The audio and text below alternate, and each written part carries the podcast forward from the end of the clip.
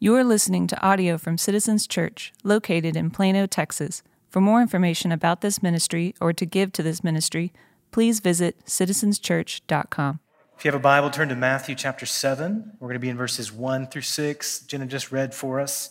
If you're new here, my name's Jamin, and I'm one of the pastors. I'm so glad that you chose to worship with us this morning. If you've been with us in the Sermon on the Mount, or really if you've been here for any length of time, one of the truths that you see all over Scripture, that you've seen in the Sermon on the Mount, that you see in the New Testament, is the simple truth that God is the kind of God who cares how his people treat people. And you could really summarize so much of what Jesus has said in the sermon by saying that God cares. What Jesus is telling us about life in the kingdom is that God cares how his people treat people. And so you hear that when Jesus says, blessed are the peacemakers, or blessed are the merciful. You hear that when he says, pray for your persecutor, forgive as you've been forgiven. To be the people of God is to love all people with a distinct kind of love, with an otherworldly, even confusing kind of love, because we are loved by God. We are loved by God in a way that is unconditional and eternal and otherworldly. And so a full understanding of God's love for us is going to come out of our lives as a growing love that we have for others. And so Jesus has named what that looks like for us. He's named that it means being a peacemaker. He's named that it means not being angry in your heart towards people. He's named that it means with your eyes and your thoughts honoring people. And he's going to name another one that's actually really familiar language. He's going to use language that is familiar to all of us because of the culture that we live in. And this is the same language of what is a really common cultural creed, if you will. He says, don't judge people. Judge not, lest you be judged. Because of how familiar that concept is, like you might have even heard that. You shouldn't judge people. You might have heard that this week from someone other than Jesus. You might have encountered that in media or in a story or in the news or even just in conversation with someone. And a lot of people know that this verse exists in the Bible. And because it's familiar, there's a chance that it's even more misunderstood and even more confused. So I want to lay three simple questions over this passage that we're going to answer this morning. As we read Matthew 7, 1 through 6, we're going to answer the following three questions: what this verse doesn't mean, what it does mean, and how we should respond. Very simple. What it doesn't mean, what it does mean, and how we should respond. 7:1, judge not that you be not judged, for with the judgment you pronounce, you will be judged. And with the measure you use, it will be measured to you. Why do you see the speck that is in your brother's eye, but did not notice the log that's in your own eye? Or how can you say to your brother, let me take the speck out of your eye, when there is the log in your own eye? You hypocrite. First take the log out of your own eye, and then you will see clearly to take the speck out of your brother's eye. Do not give dogs what is holy, and do not throw your pearls before pigs, lest they trample them underfoot and turn to attack you. So we'll start with what this doesn't mean, and maybe we have more work to do around this question than any of the others, because this idea of not judging people has made it into part of our cultural conversation. It's made it into, it's been infused with meaning in a lot of ways that I don't actually think Jesus meant. I don't have any data for this. This is just anecdotal. And if you can think of another verse, then let me know. After church, don't shout it out. That'd be awkward, mostly for you. But I think this verse might be the most well-known verse among people who aren't Christians. Tons of people maybe that know very little about the Bible, maybe know very little about Christianity or Christian teaching, but they know that somewhere in this book it says don't judge people. One of the most important parts of understanding Scripture, one of the most important things to keep in mind as you read God's Word is that we are to read Scripture in context. We understand God's words based on the words that surround those words. This is true in your life. You want people, when you're talking to them, you want them to understand what you're saying in the context in which you're saying it, in the words that you're speaking it, the relationship that you guys have together, right? Well, the same is true for Scripture. To understand any one verse, to understand any one command, to understand especially the parts of it that can be confusing, you have to look at the surrounding verses. You have to look at the surrounding chapters. You have to look at the book that verse is in. And even you have to look at the entire scope of God's word. And all of that weighs in on and informs the meaning. And so out of context, what this verse has come to mean for some. out of context, it's come to mean that no one, what "don't judge me" means is no one can ever confront me over sin in my life. No one can call me out about wrong in my life. No one can tell another person how they should or should not live, right? What they should or should not do. And that's what Jesus is talking about here. No one judge me means I am the only one who can assess my own life. I'm the only one who can assess right in my life or wrong in my life or what's best in my life. And if anyone else tries to weigh in on that, especially if they're saying things I don't want to hear, they're judging me. Which, that's a confusing claim, if you just think about this with me, because to even say that someone is judging me is to call out perceived wrong in their life, which is what I just said they can't do to me, right? Like, to say to someone, "don't judge me," is to make a judgment about them. You judge them in telling them not to judge. Is this what Jesus means? One commentator said it this way, and I found this language really helpful. I want to take from his commentary. His name's Scott McKnight. And he said, Jesus is not forbidding. The way that we make sure to understand what he means and what he doesn't mean is to see that Jesus is not forbidding moral discernment. That's not what he's talking about. Moral discernment is when we say from God's word, we look at God's word and we say, this is what's right and this is what's wrong. And we apply God's word, we apply God's morals to the world around us, and we even exercise moral discernment in the lives of the people around us. And you see that actually encouraged in this context. You see that in the surrounding verses. Jesus is going to instruct us to be this way in the lives of the people around us. So he says in the verse 3 through 5, he's going to talk about logs and specks. We'll unpack that in a little bit. But in verse 5, he describes us, one of the roles that we play in one another's lives is helping others see what's in their eye, helping others see, it's lovingly, gently helping others see sin and wrong in their life. And so he's actually saying this is something that you should be doing. In verse 6, Jesus calls someone a dog and someone else a pig. That feels pretty judgy. I don't know. That seems like there's something he's saying there that's going to be really hard for someone else to hear. There's a ton of thoughts about what it means. Some people think Jesus is saying that there are people who aren't ready to understand certain spiritual truths, maybe people who aren't ready to understand the ethics of the kingdom until they have a heart change. And so maybe what Jesus is saying is you shouldn't expect non-believers to live like believers. That's possible. Some say Jesus is identifying a certain kind of person who's obstinate and toxic and oppressive, and you shouldn't try and talk to them about their sin because they don't have ears to hear. Maybe it's similar to Proverbs 9. It talks about not rebuking a fool in their folly, and maybe that's what Jesus is saying. Either way, whatever it means, he's expecting the people that he's talking to, he's expecting us as his disciples to make judgment calls about others, to see things in people's lives, and to speak honestly about those things. In just a few verses, Jesus is going to say, beware of false prophets. And if you were to say, Jesus, how do I know a false prophet's a false prophet? He said, well, a tree is known by its fruit. And so what he's saying is look at their life, make judgments about the sincerity of their belief based on how they live, exercise moral discernment. In Matthew 18, Jesus lays out a process by which people in the same community, he lays out a process by which people in the same faith community are to confront one another in our sin. And he doesn't call that judging. It's an act of faithful, gracious pursuit. Okay, if all that's true, in context, if you just reach for the verses right around the verse, judge not, here's what it can't mean. Don't judge does not mean you never say to someone else what is right and what is wrong. Don't judge can't mean that Christians shrink back from their prophetic vocation in the world of speaking clearly about what is good for the world, what is bad for the world, what is good for humans and what is bad for humans. Don't judge does not mean you never confront someone in their sin. Don't judge does not mean you never say hard things to people.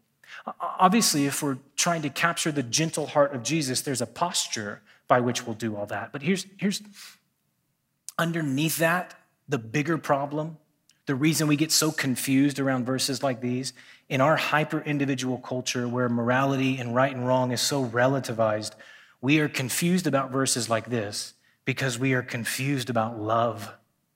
So confused. Confused about what it means to love people, what it looks like to love someone. The air we breathe, the cultural creed that is regurgitated over and again all around us is that love has become synonymous with approval. And you only really love someone if you approve of every part of their life. In our part of the world, what it means approving of everything desired by someone, everything pursued by someone, whether you agree with them or not. And so to oppose something in someone's life, to confront something wrong in someone's life, is a failure of love according to the age we live in. That's our truth in our culture. Let me make a judgment about that. That's not true. That's not true. That can't be true. Nobody even holds that consistently even. We just hold it around the issues of right and wrong that are popular now. Look, can you imagine? Like, love is not undifferentiated approval or unconditional support of everything about someone's life. Think about how disastrous it would be if people raised toddlers with that definition of love. Like, if my 3-year-old says, "Dad, I'm going to go play in the busy street," and I say, "Live your life. I love you," right? The other day, my 3-year-old was in trouble for disobeying, and I'm trying to talk with her, and I say, "Ayla, you need to obey mom and dad," and I'm giving her one of my dad's speeches. They're super effective, trust me. And she looks at me and she goes, "Dad, you're being inappropriate." And I wasn't. I in no way was I being inappropriate. And I did that thing where I tried really hard not to laugh because I couldn't afford to lose credibility with her, or any more credibility with her, I guess. Then she looks at me and she goes, "Dad, I'm the mom." And what I didn't say, I didn't look at her and say, "You know, I support you in your decisions." I didn't say that. Because that's not what love would be. You can't love someone and approve of the things that are wrong for them. You can't love someone and approve of what's bad for them. That's not what love is. What that is that's some sort of form of passivity that is rooted in our own fears, in our own fear of man, in our own idolatry of people's approval and people-pleasing. How we have defined love around here, or at least the definition that I hope sticks around here that I've used before, loving one another, it's rooted in God's covenantal love. And love says this. Love is, I am with you and I am for you, even when it's hard, because I want my life to make your life look more like Jesus. That's how Christians love one another. I'm with you and for you, even when it's difficult. I want my life to make your life look more like Jesus. There is a moral vision I have for your life. That's true for me as a pastor. Anyone who calls this place home, there is a moral vision I have for your life. I want you to change. I want you to become more like Jesus. I hope you want me to change to become more like Jesus. And what it means is it's a moral vision that's not like a list of right and wrong per se. It's a moral vision that is a person, a wonderful person, the most true human that ever lived, Jesus, Son of God, who took on flesh, lived a perfect life.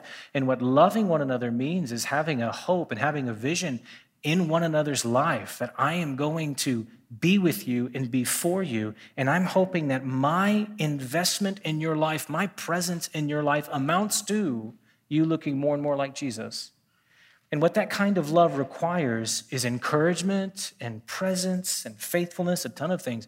That kind of love also requires honesty and accountability and loving confrontation about sin in all of our lives. Look, loving someone when they have sinned or chosen a life of sin is not about offering approval. It's not about trying to convince them that they aren't that bad. It's in their sin, pleading with them to repent and trying to convince them that grace is that good and Jesus is so much better. That's what loving someone looks like. So this is not the point of the passage, but it's a really good time to ask this question. Do you, friend, Christian, I'm talking to the Christians, do you have anyone in your life, someone you trust, someone you believe is for you and with you, and this is something that you need to work out in your own heart and mind, but do you have anyone in your life that you have given permission to, you have asked, you have invited to exercise that kind of moral discernment in your life? Anyone that you said, "Look, I am counting on you to help me become more like Jesus."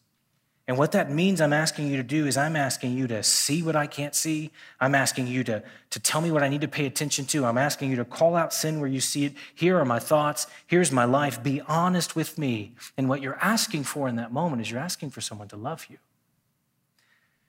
You see, we need one another, not just for fellowship, not just because people need friends. We need one another because others can see in our lives what we can't see. Look, if we believe what the Bible teaches about our hearts, if we believe what the Bible actually says about the condition of the human heart, we should not be surprised to discover that we need more healing and more freedom and more obedience, and there's more sin than we thought. And our eyes on our life are often the most clouded and confused, so I need others.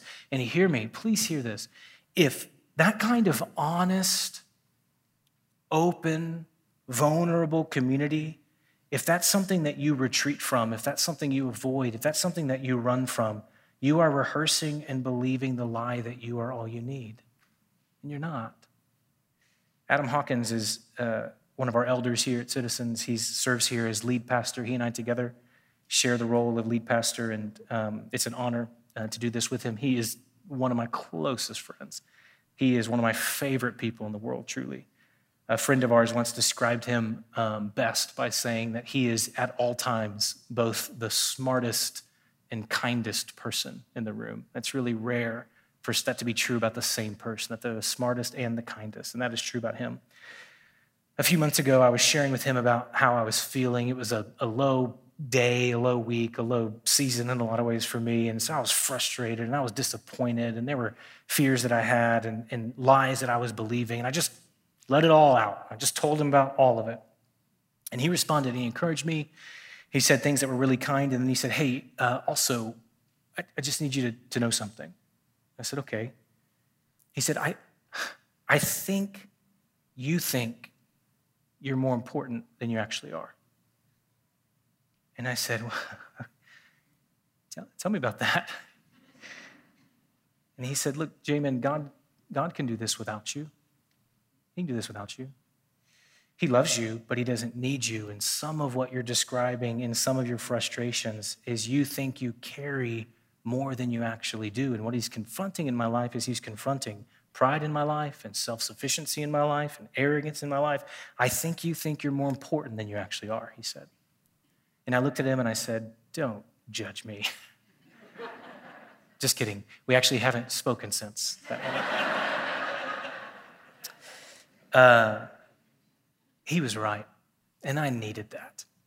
In fact, I've gone back to that conversation over and again since it happened as just a reminder, gosh, you're more important so often than you think you are. Remember who's in control of these things. Remember your humble place before God who rules and reigns over all things. And it is a joy to be his servant, but you're just his servant, right? And I have asked for that kind of confrontation from him, and he could see it. I couldn't. I needed his voice. I needed him to love me enough to risk some awkwardness and some confrontation and speak truth in love. I need that. Friend, you need that. Do you have that? Have you asked anyone to? Is there a community of people that you've asked to be that for you? If you haven't, if you haven't recently had a conversation with someone you love and trust about sin in your life, if you do not regularly talk with someone that you love and trust about the struggles in your life, about doubt in your life, then you are right now at great risk of living in isolation and living in hiding. If also you've only surrounded yourself with people who never ask hard questions of you, if you've only surrounded yourself with people who never challenge you, it may be that you've pushed away all the people who actually love you. I know that's heavy. Don't worry, it gets much worse. What does it mean? If Jesus is not forbidding moral discernment, he's not forbidding Christian accountability, he's not forbidding the kind of honest conversations that say, I'm going to see what's in your life and I'm going to talk to you about what's in your life. What does it mean when he says, don't judge? Jesus has a brother named James who wrote a letter that is part of your Bible, and he expounds on this teaching in a way that I found really clarifying. James chapter 4, verse 11, James says this, brothers and sisters, do not slander one another. Anyone who speaks against a brother or sister or judges them speaks against the law and judges it. When you judge the law, you're not keeping it, but sitting in judgment on it. There's only one lawgiver and judge, the one who is able to save and destroy. But you, who are you to judge your neighbor? Paul in Romans says it like this, very similar. You then, why do you judge your brother or sister? Why do you treat them with contempt? For we will all stand before God's judgment seat. God cares about how his people treat people. And when Jesus says don't judge, he's reminding us that we're not God, reminding us that he's called us to play a role in people's lives. He's not called us to play the role of God in anyone's life because we don't know what God knows. We don't see what God sees. It is good and right to be morally discerning, but we have entered into the realm of judging others when we're making personal condemnations about them, when we are looking at their life and feeling superior to them because of things that we either see in their life or assume in their life. This is the kind of judgment that only belongs to God. So what Jesus forbids, what James describes, is when we assume the posture of God, and not just being morally discerning, but we're assuming the posture of God, and we are determining right and wrong, and we are determining who is condemned and who is not. Do not judge means do not try to play the role of God and condemn people. You know what that would look like? Jesus tells a story about a condemning person, about a judgmental person in Luke 18. Two men go into the temple. In verse 9, it says this: he told a parable to some of them who trusted in themselves that they were righteous and treated others with contempt. Two men went up into the temple to pray, one a Pharisee — the Pharisee is the condemning person — and the other a tax collector. The Pharisee, standing by himself, prayed this: God, I thank you. This is the prayer of a condemning person. God, I thank you that I'm not like other men, extortioners, unjust, adulterers, or even like this tax collector. I fast twice a week. I give tithes of all that I get. The tax collector, standing far off, would not even lift up his eyes to heaven, but beat his breast, saying, God, be merciful to me, a sinner. That Pharisee and that prayer is the picture of a condemning person. What he does is he assumes the posture. He's in the very courtyard of the temple of God, and he assumes the posture of God and condemns the tax collector, makes a judgment about himself and a judgment about someone else. And what Jesus says at the end of that parable is he was wrong about both. There are two things that he does. There are two things that mark the life of this condemning Pharisee that we need to watch for in our life. I just want to ask you about these. If we're doing these two things, we will be critical and condemning of others. The first thing that he does is he narrows God's commands so that it only includes the things that he thinks he's doing a really good job keeping. He narrows God's commands to the ones that he feels like he has the most control over. I fast. Thank you, God, that I fast and I give, and here's how much I fast, and here's how much I give. And so he's narrowed God's commands just enough to make him feel superior than others. Look, fasting and giving, those are good things, but they're not the only good things. What about loving your neighbor? He doesn't recite Micah 6:8, do justice, love mercy, walk humbly before God. He left that out. Had he been mindful of those things, he probably would have come under conviction and would have gone to the temple looking for mercy. Instead, he came ready to condemn. Is there any of that in your life? Is there any of that in your life? Have you narrowed the words of God to just the commands that you feel good about? Have you narrowed the words of God to just the things that you feel like you have the most control over? Do you know how you can tell if you've done that? You know how I can tell if I've done that? There will be an absence of confession in my life. You cannot consider the whole scope of what God has called us into. You cannot consider the whole scope of the life that God has called us to live and not see the ways that you fall short and not respond to that in confession. There is no way to think even just about the life of Jesus and think about this sermon that Jesus is preaching and to hold our life up against it. There's no way to do that and not see, gosh, these are the areas I still need growth, and that'll lead us to confession. God, forgive me. God, help me. If that's absent, it means that we have narrowed, it means we either don't care at all about what God says, or we've narrowed what God says to only the things that we care most about, which means I'm trying to conform more and more into my image than conform more and more into Jesus's. I had a conversation with a retired pastor a few months ago. He's a really well-known pastor. He's a man in his 70s. He's incredibly godly. I got to go spend some time with him, me and two or three other pastors. And this man is just faithful. He did it the right way. In a world of very public moral failures among clergy, he's not one of them. He loved well, lived well. In his retirement, he isn't retired. He's just pastoring in different ways. So I was at his house, and I was with four other pastors. I was the youngest, which is usually true if I'm in a room of pastors. And one of them thanked him for his ministry. We just kind of went around the room. Thank you, Ray, for all the things that you've done and all the commentaries you've written and all these things. And after all of that, he looked at me. I don't know why me, but he looked at me and he said, do you know the difference between me and you? We just got done complimenting him, just got done honoring him. And he said, you know the difference between me and you? And I said, I can think of a lot. And he said, the difference is I have sinned a lot more than you have. over 50 years of following Jesus, most of that serving the church, the example of faithfulness for pastors and the wisdom he has to share with this young preacher is the only difference is I've sinned more than you because I've had a lot more time to sin. I wonder, are you on that kind of journey with Jesus? Are you mindful of your relationship with God in that kind of way? Here's what he was not saying. He was not saying that sin has increased. What he's saying is the closer I get to God, the more awareness I have of his holiness in my own heart.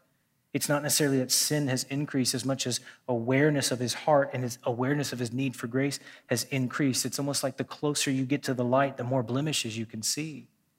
And that only comes. Do you think about your relationship with God like that? Not in a navel-gazing kind of way, not in a self-condemning kind of way. That's definitely not what Jesus wants, but in the way that you're so aware of your own heart and so aware of the purity and grace and wholeness of Jesus that you could say, the older I get, the more grace I need.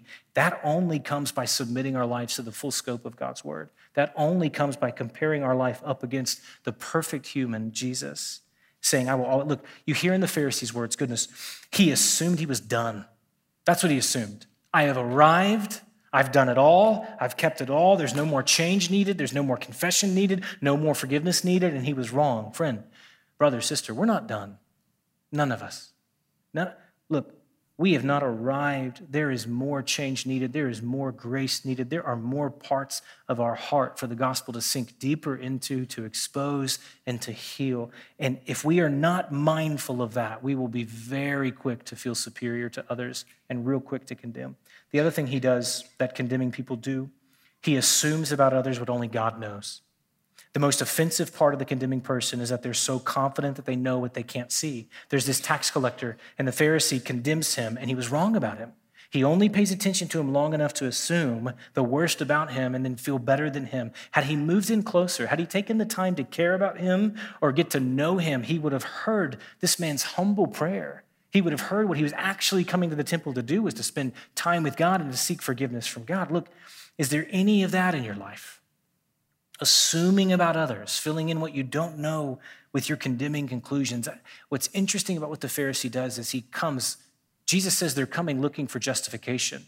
And so here's how he built his case for justification. Here are the narrow list of commands that I keep, and here are all the people that I'm better than. Do you have that kind of list in your heart? Do you have that kind of list in your mind? If you do, usually we do what the Pharisee does, and we just pick the people that are most unlike us socially. Pick the people most unlike us culturally. We conceive of, and this is especially true in this environment, in this incredibly toxic environment, we just find a label to place on people based on very little we know about their life and then fill in the rest in the most uncharitable ways and then feel like we've done something great, feel like we're doing great. How you can tell and how this manifests in our life is we will spend most of our thought life comparing ourselves to others and very little of our thought life comparing ourselves to Jesus. Have very little time. Look, you and I would have very little time to condemn and judge others when the person we're most mindful of is the perfect person, Jesus, if the person who most captures the attention of our thoughts. And then we get to be welcomed into this, this sweet exchange of conviction that we're not yet like him, but then also encouragement that he's patient with us and faithful to us and has grace for us. We should think less of others and we should think more of Jesus. If we don't do that, we will do what this guy did and play the role of God. And Jesus says this, don't live this life. And he gives a very, very sober warning. For the judgment you pronounce, you will be judged. And with the measure you use, it will be measured to you. What does that mean? It means this. You don't want to be the judge. You don't. Jesus is warning us. God as judge is merciful. It says about him that his kindness leads to repentance. We're not good like he is. You don't want to live in a world where you're judged because then you will be held and I will be held to the same condemning, critical standard that you apply to others. And none of us, goodness, if we're honest, none of us can even meet our own standard.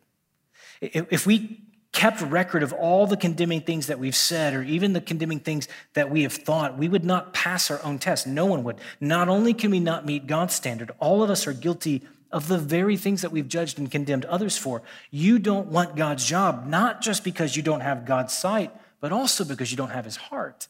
None of us do.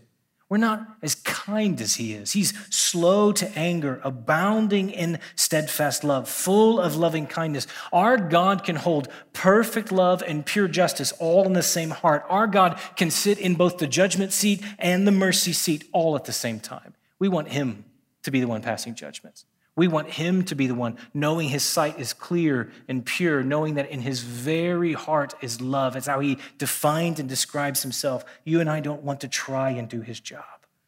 He goes on. We've said what it doesn't mean, what it does mean. Jesus is going to tell us how to respond. Verse 3, why do you see the speck that's in your brother's eye, but do not notice the log that is in your own eye? Or how can you say to your brother, let me take the speck out of your eye, when there's a log in your own eye? You hypocrite, first take the log out of your own eye, and then you will see clearly to take the speck out of your brother's eye. There's something Jesus wants us to pay attention to. He wants us to pay attention to the fact that the people that we're most likely to condemn are those that are closest to us. So he uses this metaphor about logs and specks, and it makes sense because Jesus was a carpenter, and that has meaning, and it's incredibly important. But also see that he situates that in a familial context. He talks about your brother. How can you see the log in your eye when there's a speck? It's in your brother's eye, those who are right by you. Who do you and I need to be especially cautious to not condemn, to not judge? Those closest to us. The people you see every day. Think about that. Just call to mind those people with me, the people that are in your home, the people you see every day.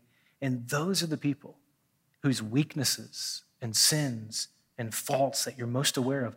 Those are the people whose sins you're most affected by. And because of that, there is a propensity to be most condemning towards those who are closest to you. He doesn't say there's a log in your eye and everyone else's eyes are clear. He says, no, Jesus knows us. He knows when it comes to the sins of those closest to us, we often have the best seat in the house. No one knows my hurt and my coping mechanisms and my insecurity and my pride and my selfishness and my tendency to check out. No one knows that like my wife, Carrie. And no one knows her sin like I do. We are most likely to know best those whose sin is most exposed to us, and because of that, we're most likely to condemn those who are closest to us. John Wesley says this, he was a preacher, the judging that Jesus condemns is thinking about another person in a way that is contrary to love.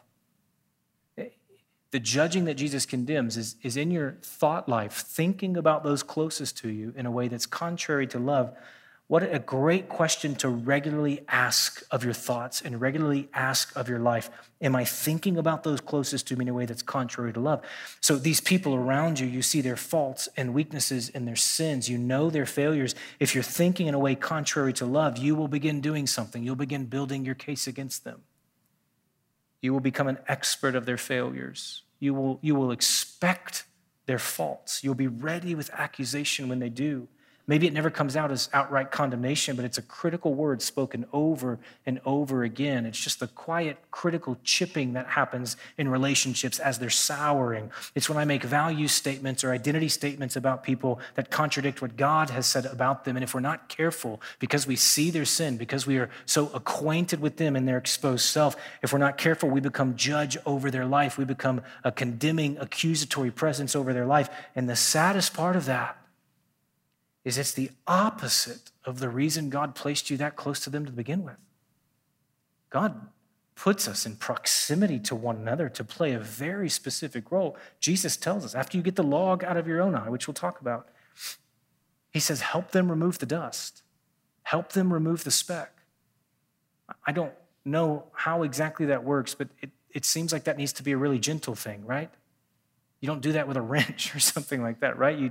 You're gentle and you're careful. And it seems like Jesus is putting that in a context of gentleness and care, saying, be kind to one another, be gracious to one another. And that won't happen if your thoughts towards those closest to you are condemning.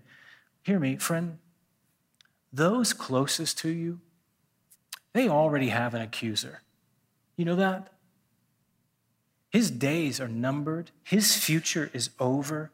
And you don't want any part of his schemes. You don't. God has not placed you close to who he's placed you close to be a condemning presence, but to be a life-giving presence. with your words to encourage. Where there needs to be confrontation, it be humble and gracious. How do you have that kind of heart? How do you live in the world in that kind of way? Jesus tells us, by starting with you, by your beginning place with sin being your own, by receiving mercy for your own sin. Jesus says, remove the log in your own eye. It means you're aware of your sin. Some commentators say that he uses log to say that the sin is greater than the sin around you. Others say he uses the log image to say that to those who are truly walking in humility, their sin is more important to them than anyone else's. In other words, the sin that is the biggest deal in their life is their own, that I am so much more aware of my own heart than I am of anyone else's. I don't have time to project and assume and judge because I have enough sin to deal with just in my own heart. And Jesus says, remove the log, be aware of the log, pray the tax collector's prayer. There are two prayers prayed in the story Jesus tells. There's the condemning prayer, and then there's the prayer of the justified man, the justified prayer. And it just goes like this: God, have mercy on me, a sinner. That prayer has been popularized and changed a bit throughout the years, and some just call it simply the Jesus prayer, that some pray every day, many traditions every day, just pray, Jesus, Son of God, have mercy on me, a sinner. Or Jesus, our Savior, have mercy on me, a sinner. And here's the good news.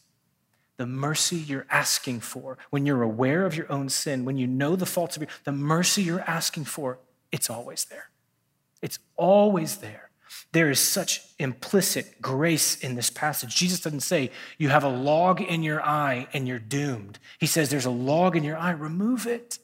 I've paid for it. There's grace and forgiveness for it. So the moment you pray, God, have mercy on Jesus, Son of God, have mercy on me, Jesus, our Savior, have mercy on me, a sinner. What you're asking for is you're asking for what God has in abundance, mercy and grace and forgiveness. He's eager to lavish on all those who, there is more grace for you than there is sin inside of you.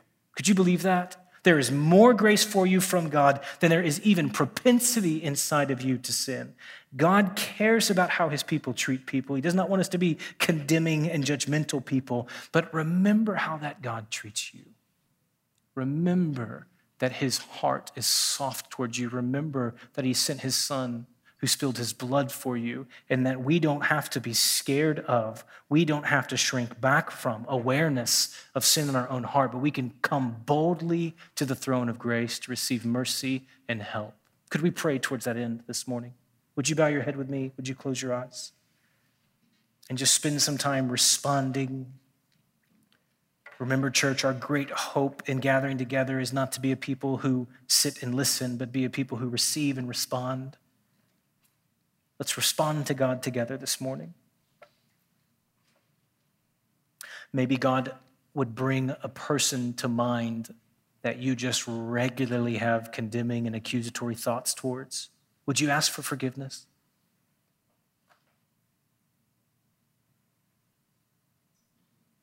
Would you ask for his mercy and help to replace those condemning, accusatory thoughts and make you a life-giving presence in their life?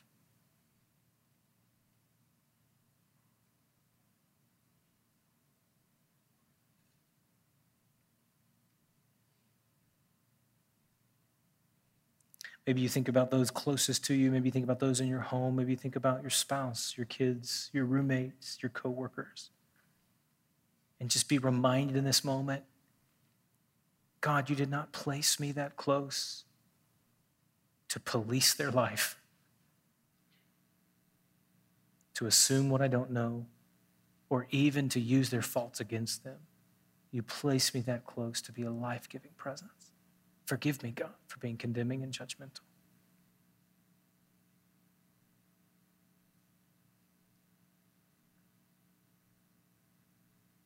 Maybe you'd pray and you'd say, God, I need a friend who I'm going to invite to be morally discerning about my life. I need a friend. I need a community that I'm going to invite to speak honestly into my life. Would you bring that friend, God? Would you give me the courage to initiate those kinds of relationships?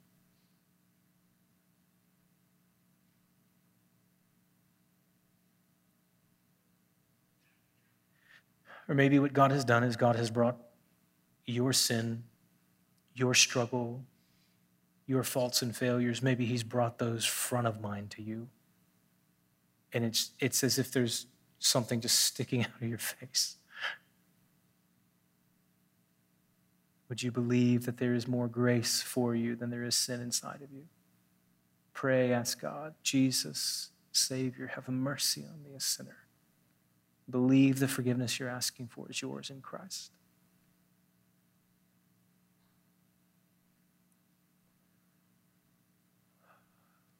Lord God, I am in constant need of your mercy and your presence. You know that. You know that better than I do. We together as your people, we have not outgrown, we have not obeyed our way to a place of no longer needing the gospel and no longer needing your grace and mercy. So would you remind us afresh of the love that you have for us? We love you. We thank you. Would you make Citizens Church, Lord God, continue making us a people who walk humbly, who extend mercy, who are courageous enough to stand on your word, to speak to the world what is good and right, but then also, God, humble enough by our own acknowledgement of our own need to be kind and inviting and full of love and mercy. We thank you, Jesus. Amen.